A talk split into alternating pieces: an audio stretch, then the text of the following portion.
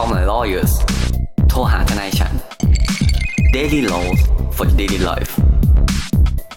รายการพอดแคสต์ที่จะมาชวนคุณคุยเรื่องกฎหมาย เหมือนคุณนั่งคุยกับเพื่อนทนายของคุณเองครับ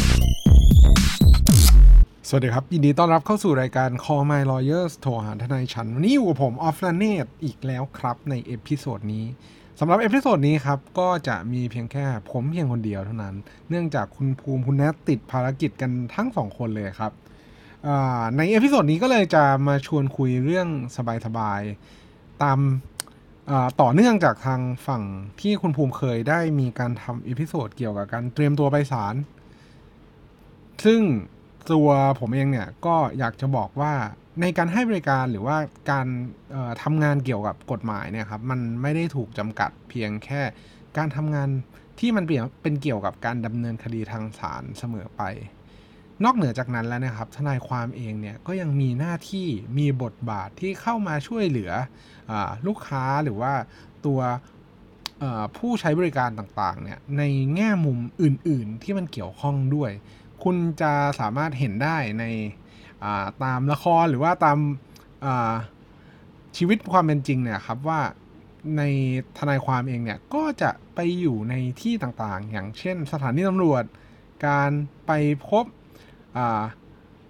คู่ค้าไปพบคนที่จะท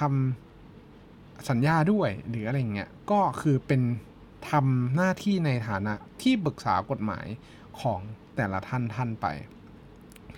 ในวันนี้นะครับก็เลยจะอยากจะมาพูดเรื่องเกี่ยวกับการทำสัญญา การทำสัญญาเนี่ยครับก็ต้องบอกว่าเป็นอีกหนึ่งในการให้บริการทางกฎหมาย หรือเป็นกิจกรรมที่ท่านผู้ฟังทุกท่านเนี่ยก็อาจจะเคยมีประสบการณ์ได้เข้าได้พบเจอกับตัวเองแล้ว ไม่ว่าจะเป็นสัญญาเล็กสัญญาใหญ่ หรือสัญญาอะไรก็แล้วแต่เนี่ยมันก็ถือว่าเป็นเอกสาร ที่มีผลผูกพันทางกฎหมายเนี่ยเราก็จะเหมาตีความรวมไปว่ามันคือสัญญาเกือบทั้งนั้น โดยที่ก่อนที่จะไปพูดถึงในรายละเอียดหรือว่าเงื่อนไขต่างๆ วิธีการจัดเตรียมเนี่ยอยากจะมาพูดถึงตัววัตถุประสงค์ของการเข้าทำสัญญาก่อน ผมว่าเเรามาเริ่มกันตรงที่ตัววัตถุประสงค์ในการเข้าทำสัญญาเนี่ยตัว ผู้ที่จะเข้าทำสัญญาเองเนี่ยจะต้องมีความชัดเจนในวัตถุประสงค์ของการที่จะเข้าทำสัญญาแต่ละฉบับ อย่างเช่น วัตถุประสงค์ในการกู้ยืมเงิน ในการเช่าบ้าน ในการเช่าคอนโด ในการซื้อขายที่ดิน ในการให้ทรัพย์สินบางอย่างกับคนใดคนหนึ่งหรือว่ามีการโอนกรรมสิทธิ์อะไรก็แล้วแต่ วัตถุประสงค์พวกนี้นะครับ จะเป็นตัวตัดสินหรือว่าเป็นตัวกำหนดว่าผู้เข้าทำสัญญาต่างๆเนี่ยจะต้องปฏิบัติหรือว่าจะต้องทำตามแบบของสัญญาที่กฎหมายกำหนดไว้เป็นแบบไหนเนี่ยก็ต้องไปขึ้นอยู่กับประเภทของสัญญาที่คุณตั้งใจที่จะเข้าทำสัญญานั่นเอง ผมยกตัวอย่างง่าย ๆเลยว่า ในกรณีที่สัญญาเนี่ยมันมีกฎหมายบัญญัติไว้ว่าจะต้องทำตามแบบที่กฎหมายกำหนด การที่เราไม่ปฏิบัติตามแบบเนี่ยอาจจะทำให้สัญญาฉบับนั้นเนี่ยเป็นโมฆะหรือว่าไม่มีผลผูกพันตามกฎหมายเลย นั่นหมายความว่าสัญญานั้นอะคุณไม่สามารถหยิบเอามาฟ้องร้องบังคับคดี หรือไม่สามารถบังคับเอากับคู่สัญญาอีกฝ่ายหนึ่งได้เลย เนื่องจากผลตามกฎหมายเนี่ยมัน ไม่มีผลผูกพันนั่นเอง โดยถ้าสมมุติว่าให้ยกตัวอย่างสัญญาที่จะเจอง่ายๆเร็วๆเลยเนี่ยก็คือการที่เป็นการซื้อขายที่ดินเนี่ยมีแบบค่อนข้างชัดเจนว่าจะต้องทำเป็นหนังสือและจดทะเบียนต่อพนักงานเจ้าหน้าที่หรือว่ากรมที่ดิน ถ้าเราไม่ปฏิบัติตามที่กฎหมายกำหนดไว้เนี่ยก็ส่งผลให้การซื้อที่ดินนั้นอะ ตกเป็นโมฆะไม่มีผลผูกพันตามกฎหมาย แต่ว่ากันว่าเราอาจจะไปบังคับในรูปแบบอื่นหรืออะไรอย่างนี้ก็พักไว้ก่อน แต่ว่าในส่วนของแบบที่กำหนดไว้สำหรับนิติกรรมการซื้อขายที่ดินเนี่ยมันจะเข้าในลักษณะนี้ หรืออีกอย่างหนึ่งครับ ที่คิดได้เร็วๆก็คือ ในส่วนของพินัยกรรม พินัยกรรมเนี่ยคือเอกสารที่จะแสดงไว้ว่า เวลาตัวเจ้ามรดกเสียชีวิตไปเนี่ยเราจะมีการจัด แจงทรัพย์สมบัติต่างๆเนี่ยให้กับใครบ้างรักคนนี้ให้คนนี้ ไม่รักคนนี้ก็ไม่ให้ หรือว่าเราจะใจบุญสุนทานเป็นการบริจาคทรัพย์สินของเราทั้งหมดเนี่ยให้กับมูลนิธิหรือว่าอองค์กรทางศาสนาใด ๆ ก็แล้วเนี่ยสามารถกำหนดไว้ได้ ด้วยเจตจำนงของการทำพินัยกรรม ก็คือเวลาเราเสียชีวิตไปแล้วเนี่ยเราจะจำหน่ายทรัพย์สินที่เรามีอยู่ในปัจจุบันเนี่ยยังไงตาม เจตนารมณ์ของเราเอง เพราะเราเป็นเจ้าของทรัพย์สินนั้น เราสามารถทำเผื่อไว้ได้ การทำพินัยกรรมเนี่ยครับก็มีหลายแบบตามที่กฎหมายกำหนดไว้ ซึ่งแต่ละแบบเนี่ยก็มีเงื่อนไขแตกต่างกันไปว่าเราจะต้องทำแบบใดแบบหนึ่ง ที่จะทำให้พินัยกรรมฉบับนี้มีผลบังคับตามกฎหมาย ซึ่งในพินัยกรรมและเป็นแบบที่เรียกว่าได้รับความนิยมแล้วกัน ในสำหรับบุคคลธรรมดาทั่วไปก็คือไม่ได้ยุ่งยากมาก สามารถจัดเตรียมได้โดยไม่ลำบากมากเนี่ยก็คือจะต้องจัดทำเป็นหนังสือนั่นแหละ ระบุวันที่ที่ทำรวมไปถึงจะต้องลงลายมือชื่อต่อหน้าพยานสองคน มีพยานสองคนเซ็นกันกำกับไป อันเนี้ยก็จะเป็นแบบของการทำพินัยกรรมที่ค่อนข้างที่จะพบเจอกันบ่อยๆ พอเราทราบแล้วว่า วัตถุประสงค์ของเราเป็นยังไง เรามาพิจารณาแล้วว่าเราต้องทำยังไงให้มันมีผลผูกพันตามกฎหมาย เราต้องทำตามแบบที่กฎหมายกำหนดไว้แล้ว เรามาดูมากไปกว่านั้น ว่าในแต่ละการทำสัญญาเนี่ยเงื่อนไขรายละเอียดเนี่ยที่ในส่วนที่สำคัญจริงๆเนี่ยมันน่าจะเป็นส่วนไหนกันบ้าง ส่วนแรกเลยครับที่เราน่าจะต้องพูดถึงก็คือตัวคู่สัญญาหรือว่ารายละเอียดของคู่สัญญา คงอันเนี้ยเราเราคงอยู่ในอยู่ในพื้นฐานที่ว่า เวลาเราเข้าทำสัญญากับใครเนี่ย เราก็มีความตั้งใจว่าเราจะเซ็นสัญญากับบุคคลนั้น อันนี้ก็น่าจะเป็นเรื่องปกติ อย่างเช่นนาย A ตั้งใจที่จะเข้าทำสัญญากับนาย B แต่ปรากฏว่าในสัญญาที่แท้จริงแล้วเนี่ย เป็นนาย C มาแทนนาย B อย่างเงี้ย มันก็ไม่ถูกต้องตามเจตนารมณ์ของอผู้เข้าทำสัญญาอยู่แล้ว อย่างนี้นี่ยครับมันก็จะทำให้เราเนี่ยจะต้องอมีการตรวจสอบในส่วนรายละเอียดของคู่สัญญาเข้าไปด้วย เพราะบางทีแล้วเนี่ยพอมันไปเกี่ยวกับเรื่อง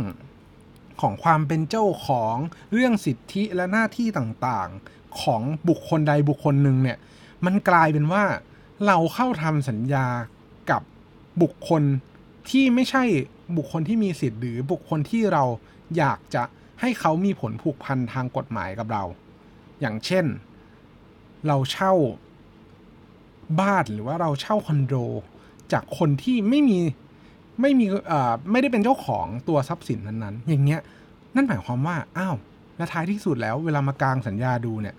ตกลงแล้วเราเช่าบ้าน หรือว่าเช่าคอนโดจากใครกันแน่ และไอ้คนที่มารับเงินจากเราเนี่ย มันมีสิทธิ์ที่จะเอาคอนโดหรือบ้านหลังนั้นน่ะ มาให้เราเช่าหรือเปล่า เราจะมีความผิดทางกฎหมายหรือเปล่าที่เข้าไปอยู่ในที่ที่ของที่ของที่มันไม่ใช่ที่ของตัวเองแบบนี้นะครับ เพราะฉะนั้นเนี่ยรายละเอียดของตัวคู่สัญญาเนี่ยก็เป็นเรื่องหนึ่งที่เราเนี่ยจะต้องให้ความสำคัญ พอพูดถึงเรื่องรายละเอียดของอตัวคู่สัญญาแล้วเนี่ยเวลาที่เราเข้าทำสัญญากับ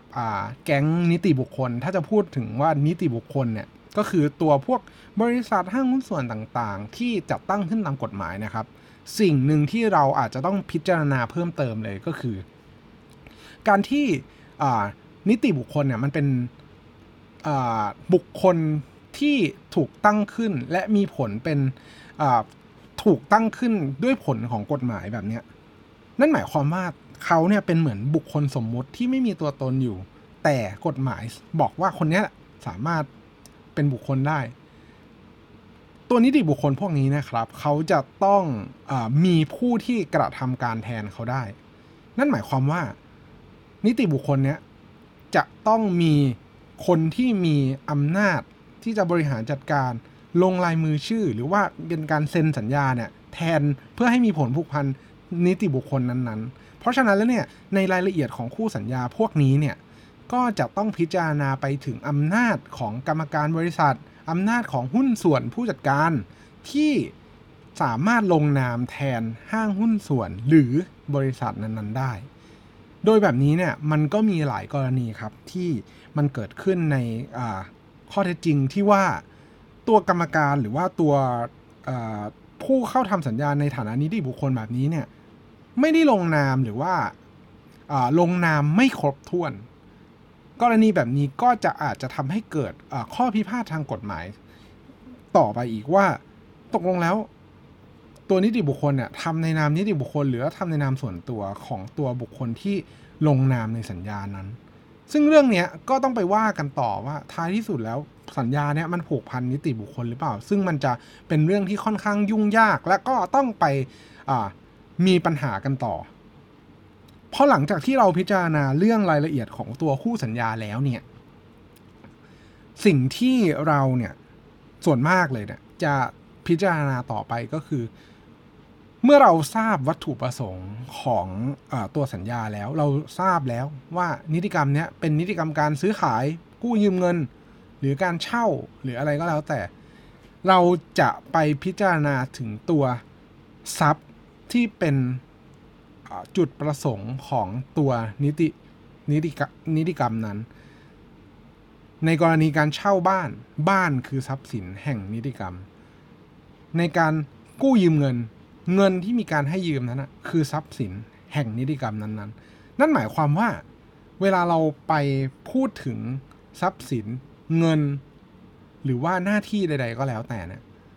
ส่วนนี้ก็จะเป็นส่วนที่เข้ามา บรรยายว่า ตัวทรัพย์สินนั้น ตัวเงินนั้นมีจำนวนเท่าไหร่ทรัพย์สินนั้นตั้งอยู่ที่ไหน ใครเป็นเจ้าของกรรมสิทธิ์ หรือว่าในกรณีที่เป็นการให้บริการ การบริการเนี่ยจะมีการให้บริการในรูปแบบไหนบ้าง มีค่าตอบแทนเป็นอย่างไร อย่างเงี้ยมันก็คือวัตถุแห่งนิติกรรมนั้นๆ พอพูดถึงเรื่องวัตถุแห่งนิติกรรมเนี่ยมันก็จะมีรายละเอียดเพิ่มเข้าไปอีกครับว่า ในตัววัตถุแห่งนิติกรรมเนี่ยมันถูกต้องตรงตามที่เราเข้าใจนับตั้งแต่วันที่เราเข้าทำสัญญาหรือเปล่า อย่างเช่น ยกตัวอย่างง่ายๆเลย คุณตั้งใจไปดูรถที่เต็นท์รถเนี่ยคุณตั้งใจจะซื้อรถยนต์คันสีดำเนี่ยแต่ปรากฏว่าท้ายที่สุดแล้ว หลังจากที่มาพิจารณาตัวสัญญาซื้อขายรถยนต์เนี่ย เลขทะเบียนถูกต้องตรง แต่ปรากฏว่ารถยนต์เนี่ยไม่ใช่คันที่คุณเนี่ยตั้งใจจะซื้อตั้งแต่วันที่คุณไปเลือกที่เต็นท์มีรายละเอียดที่ไม่ถูกต้อง หรือว่ามีความบกพร่องต่างๆ ในคุณสมบัติที่คุณจะตั้งใจจะซื้อเนี่ย มันก็นำไปสู่ข้อพิพาททางกฎหมายต่อมาว่า เอา้า ท้ายที่สุดแล้วคุณไม่ได้มีการตรวจเช็ควัตถุแห่งนิติกรรมว่ามันถูกต้องตรงตามเจตนาที่คุณตั้งใจจะเข้าทำสัญญานั้นหรือเปล่า ในกรณีนี้เกิดขึ้นค่อนข้างมากในในในส่วนของเป็นการซื้อขายเนี่ยจะเกิดค่อนข้างเยอะครับ เพราะว่าในการซื้อขายเองเนี่ยบางทียิ่งเป็นการซื้อขายที่ดินที่อาจจะยังไม่ได้มีรายละเอียด หรือว่ามีการรังวัดที่ชัดเจนเนี่ย บางทีเนี่ยเราไม่ได้ทราบที่ดินด้วยแบบเหมือน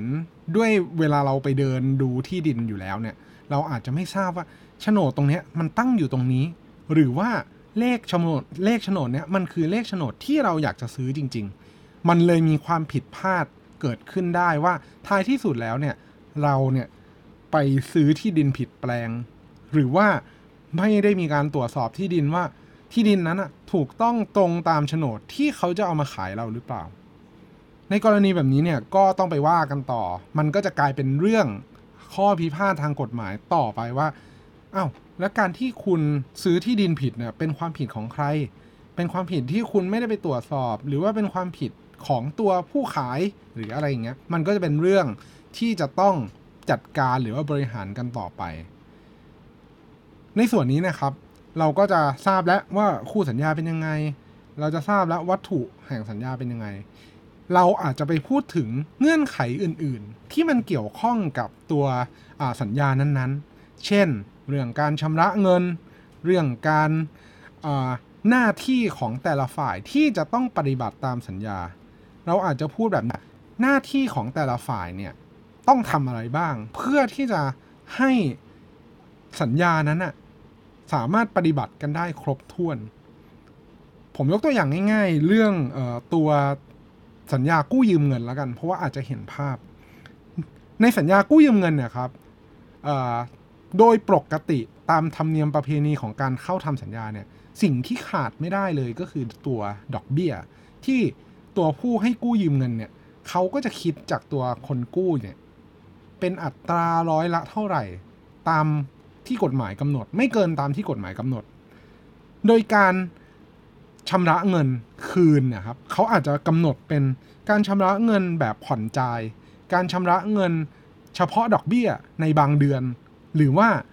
มีกำหนดชัดเจนว่าท้ายพอครบกำหนดระยะเวลาการกู้ยืมเนี่ย คุณจะต้องคืนเต็มจำนวนทีเดียวเป็นการคืนแบบทั้งก้อน เงื่อนไขที่เราอาจจะพบเจอได้สำหรับ ตัวสัญญากู้ยืมเงินเนี่ยก็คือเป็นการชำระดอกเบี้ยเป็นรายเดือน เป็นการกำหนดรายละเอียดของดอกเบี้ย การกำหนดวิธีการชำระเงินว่า คุณจะต้องชำระเงินคืนไปที่ไหน หรือว่าเป็นการชำระเงินในรูปแบบไหน อย่างเช่น เป็นการออกแคชเชียร์เช็ค เป็นการโอนเข้าบัญชี หรือว่าเป็นการเอาเงินสดมาให้กับตัวผู้ให้กู้ แบบนี้นะครับ มันก็เป็นรายละเอียดที่ คุณสามารถกำหนดลงไปได้ในสัญญา พอพูดถึงตรงนี้ว่าท้ายที่สุดแล้วสัญญาเนี่ยมันสามารถที่จะกำหนดเงื่อนไขต่างๆ ที่คู่สัญญาเนี่ยพึงพอใจลงไปได้ เพราะว่าโดยมันก็จะมีหลัก principle ของตัวกฎหมายนะครับที่ที่เป็นเหมือนอหลักการของของกฎหมายที่แบบเหมือนสืบเนื่องเป็นการวิวัฒนาการทางกฎหมาย ในเรื่องของ principle ของเรื่อง freedom of contract ก็คืออิสรภาพในในการเข้าทำสัญญา เนื่องจากว่าตัวต้องบอกแบบนี้ครับว่าทฤษฎีนี้เกิดขึ้นจากการที่มันเป็นความผูกพันหรือว่าผลทางกฎหมาย ที่มีนิติสัมพันธ์กันระหว่างเอกชนกับเอกชน นั่นหมายความว่านาย A กับนาย B เนี่ยสามารถตกลงอะไรก็ได้ตราบใดที่การตกลงนั้นเนี่ยไม่ได้ขัดต่อกฎหมาย แล้วพอมาพูดถึงเรื่องการขัดต่อกฎหมายเนี่ยสิ่งที่เราอาจจะเอาเข้ามาจับแบบเร็วๆ หรือว่าสามารถยกตัวอย่างได้เร็วๆ ก็คือ นิติกรรมที่มันมีเงื่อนไขหรือว่ามีข้อกำหนดที่มันมีวัตถุประสงค์สำหรับเป็นอ่าเป็นการขัดต่อศีลธรรม หรือว่าขัดต่อความสงบเรียบร้อยของประชาชนอย่างเช่น นิติกรรมที่เป็นเรื่องการสัญญาเกี่ยวกับการพนัน สัญญาเกี่ยวกับการกระทำความผิดอาญา สัญญาเกี่ยวกับการทำในสิ่งที่กฎหมายห้าม อย่างเช่น การเรียกดอกเบี้ยเกินอัตรา พวกนิติกรรมหรือว่าข้อกำหนดในสัญญาพวกนี้นะครับ มันก็จะถูกตกมันก็มีผลเป็นโมฆะไม่มีผลผูกพันตามกฎหมาย ดังนั้นแล้วเนี่ยถ้าสมมุติว่าเงื่อนไขที่เรากำหนดในสัญญาเนี่ยไม่ได้มีเงื่อนไขหรือว่าเข้าตกอยู่ในวัตถุประสงค์ที่มันเป็นการขัดต่อความสงบเรียบร้อย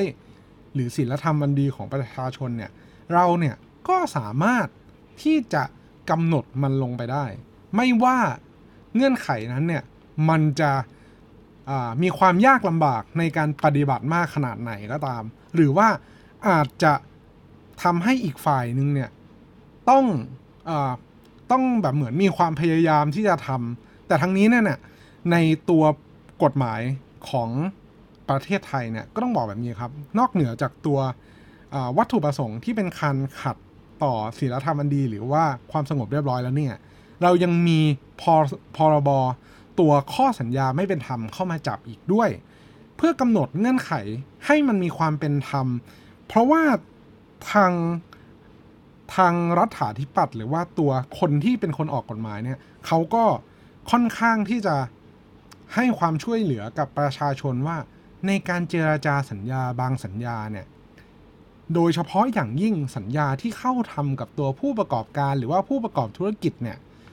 ประชาชนเนี่ยอาจจะเสียมีอยู่ในฐานะเสียเปรียบ แล้วก็อาจจะถูกเอารัดเอาเปรียบจากตัวบริษัทใหญ่ก็ได้ ดังนั้นเลยเนี่ยครับ การพิจารณาวัตถุประสงค์ ข้อสัญญา หรือการกำหนดเงื่อนไข ต่างๆ นอกเหนือจากตัวที่ได้มีการพูดไปแล้วเนี่ยก็อาจจะต้องพิจารณาถึงวัตถุประสงค์ของมัน ว่ามันการขัดต่อศีลธรรมอันดี หรือความสงบเรียบร้อยของประชาชนหรือเปล่า 2. มันมีลักษณะเป็นเข้าเข้าเกณฑ์เป็นข้อสัญญาที่ไม่เป็นธรรมตามพระราชบัญญัติหรือเปล่า ถ้าสมมุติว่ามันผ่านตัวสองเรื่องนี้ไปแล้ว คุณก็สามารถกำหนดเงื่อนไขต่างๆเนี่ย ที่คุณตั้งใจจะทำให้มันมีผลผูกพันตามกฎหมายเนี่ยลงไปในสัญญาได้ ไม่มีปัญหา ดังนั้นแล้วนะครับ นอกเหนือจากการพิจารณาเรื่องราวต่างๆ แล้วเนี่ยมันยังมีกฎหมายบางบางตัวที่เข้ามาปรับใช้ในส่วนของการร่างสัญญาด้วย มันอาจจะไม่ใช่ freedom of contract ที่แท้จริง แต่ว่าท้ายที่สุดแล้ว เมื่อเราพิจารณาถึงวัตถุประสงค์ เราพิจารณาถึงความเป็นธรรมของการทำสัญญาแล้วเนี่ยสัญญาก็ยังเป็นอุปกรณ์หรือว่าเป็นเครื่องมืออย่างหนึ่งที่จะทำให้ในภาคธุรกิจเองหรือว่าในความสัมพันธ์ระหว่างเอกชนกับเอกชน หรือว่าเอกชนกับตัวรัฐบาลเนี่ยสามารถที่จะบังคับกันสามารถมีนิติสัมพันธ์ มีกิจกรรมต่างๆ ร่วมกันภายใต้สัญญาได้ ท้ายที่สุดนี้นะครับ ท่านผู้ฟังที่มีประสบการณ์เกี่ยวกับการเข้าทำสัญญาเนี่ยก็คงอาจจะคิดว่าเฮ้ยสัญญาเนี่ยมันเป็นเรื่องของทนายความ มันเป็นเรื่องของที่ปรึกษากฎหมาย หรือว่ามันเป็นเรื่องที่เราเนี่ยไม่สามารถที่จะอ่านได้ด้วยตัวเอง แต่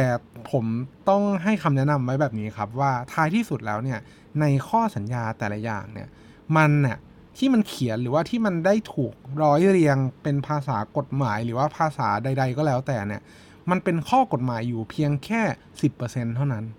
นอกเหนือจากนั้นแล้วเนี่ยเงื่อนไขต่างๆ หรือรายละเอียดต่างๆ ในสัญญาแล้วเนี่ยมันเป็นการเขียนหรือว่าเป็นการกำหนด เพื่อให้เป็นไปตามวัตถุประสงค์ หรือว่าเป็นไปตามความต้องการของคู่สัญญานั่นเองครับ ทีนี้คุณก็รู้จักทนายคุณแล้วนะครับ ว่าการเข้าทำสัญญาให้มันมีผลผูกพันตามกฎหมายเนี่ยคุณควรจะพิจารณาเรื่องใดบ้าง และที่สำคัญแล้วเนี่ย การเตรียมการเข้าทำสัญญาเนี่ยนอกเหนือว่ามันเป็นหน้าที่ของทนายความหรือที่ปรึกษาของคุณ คู่สัญญาเองก็ควรที่จะอ่านและทำความเข้าใจเนื้อหาของสัญญา ว่ามันถูกต้องตรงตามเจตนารมณ์หรือวัตถุประสงค์ของการเข้าทำสัญญานั้นหรือเปล่าครับหากท่านผู้ฟังท่านใดมีข้อสงสัยข้อเสนอแนะ สามารถติชมฝากหาพวกเรา Call My Lawyers ได้ที่เพจ Facebook YouTube หรือช่องทางที่ท่านรับฟังอยู่ในขณะนี้ครับสำหรับวันนี้ต้องขอลาไปก่อน สวัสดีครับ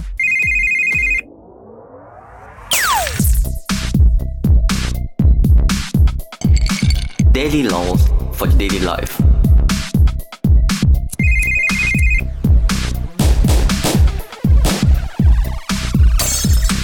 daily laws for daily life.